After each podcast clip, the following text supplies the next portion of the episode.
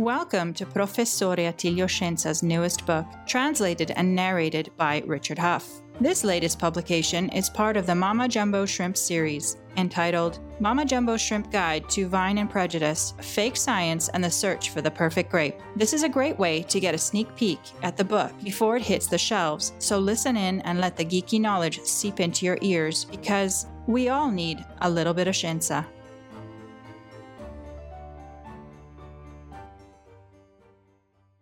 Chapter 9 The American Plague Crisis and Resolution. In the decades between the 19th and 20th centuries, agricultural research expanded significantly in various European countries. Spurred on by Mendelism, biometrics, and De Vries inspired mutationism, this included the establishment of innovative laboratories and agricultural colleges.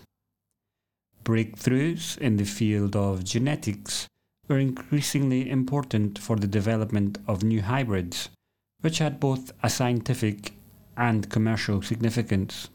Various empirical laws of agriculture are used in physiology and genetics to orientate oneself in the context of basic scientific investigation using knowledge or explanatory metaphors, often borrowed from fieldwork, such as crossing, variety, and selection. Those who work in the field have different expectations depending on their background, interests, and points of view. The technicians of the experimental stations and agricultural schools, more directly involved in its practical application, approached hybridization not merely as a scientific problem, but above all as a practical mechanism for creating new plant varieties with improved productivity. More detached observers regarded hybridization primarily as a scientific problem, and only as an afterthought did they consider the economic perspective.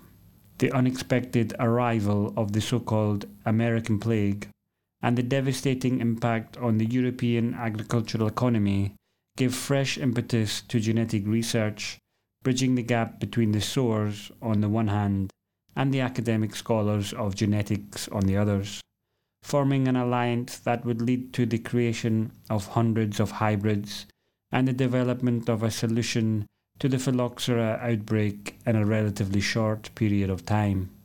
The agrarian crisis of this period also led to a radical shift in public intervention in agriculture more generally. This was particularly apparent in the education sector with the creation of the first viticulture and enology schools in the 1870s.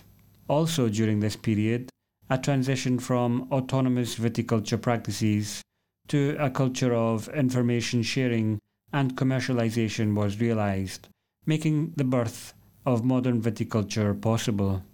The collaboration between the academic and agricultural worlds, working alongside public administrators and large landowners to promote the dissemination of agricultural knowledge that flowed from the experimentation centres to farmers, resulted in the creation of Provincial Cattedre Ambulanti di Agricultura, these centres would play a fundamental role, especially in northern Italy, in the anti phylloxera movement and in the transfer of agricultural knowledge and innovation more generally, including the use of mineral fertilizers and relevant training.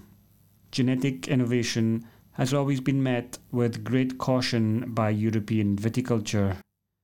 Just remember the passionate debates conducted in France and Italy on grafting and hybrids between the 18th and 19th centuries.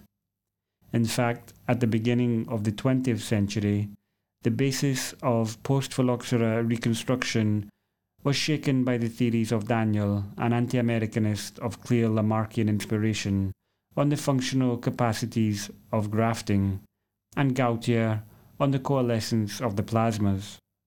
In other words, by the possibility that with the process of grafting, the characteristics of two individual plants were combined and would lose their individual identity. It took an international congress in Angers in 1907 and all the authority of Professor Louis Ravaz at the International Horticultural Congress of 1930 in London to reject the thesis of Daniel and Gautier and many others who today we would call deniers on the specific variations produced by grafting, which, according to their hypotheses, would have led to the creation of true asexual hybrids. The numerous scientific anecdotes relating to the tests conducted to prove one or the other theory gives an indication of the strength of opposition. With the arrival of phylloxera in Europe, numerous researchers, especially French and German, the so called Americanists, tried to combine resistance to the aphid and other so called American diseases present in the variation of the North American germ plasma with the good wine quality of the European vine hoping to find the so called ideal vine in so called hybrids producers directs, which could be planted without the rootstock and which were resistant to disease. The first vines brought from America were some natural hybrids, such as Isabella, Noah, Elvira, York Madeira, the so called hybrids of the ancient catalogues, which produ- produced grapes with a distinctly foxy taste, not appreciated by the European consumer. An intense program of artificial hybridization then began, which led to the creation of new direct producer hybrids.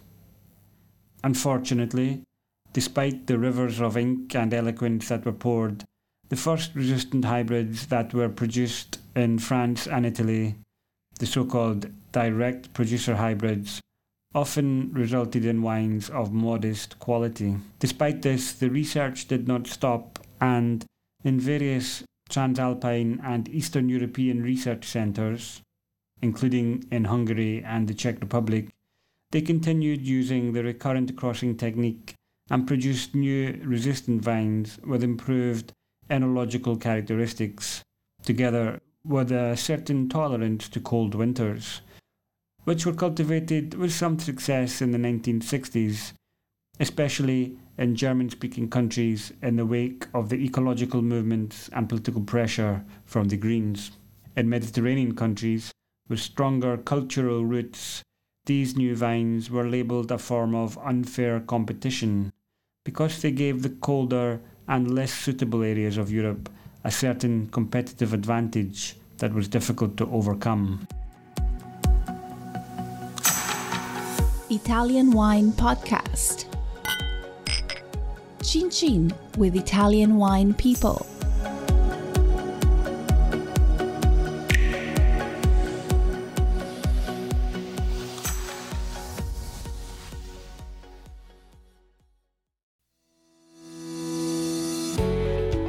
Guys. I'm Joy Livingston, and I am the producer of the Italian Wine Podcast. Thank you for listening. We are the only wine podcast that has been doing a daily show since the pandemic began. This is a labor of love, and we are committed to bringing you free content every day. Of course, this takes time and effort, not to mention the cost of equipment, production, and editing. We would be grateful for your donations, suggestions, requests, and ideas. For more information on how to get in touch, go to ItalianWinePodcast.com.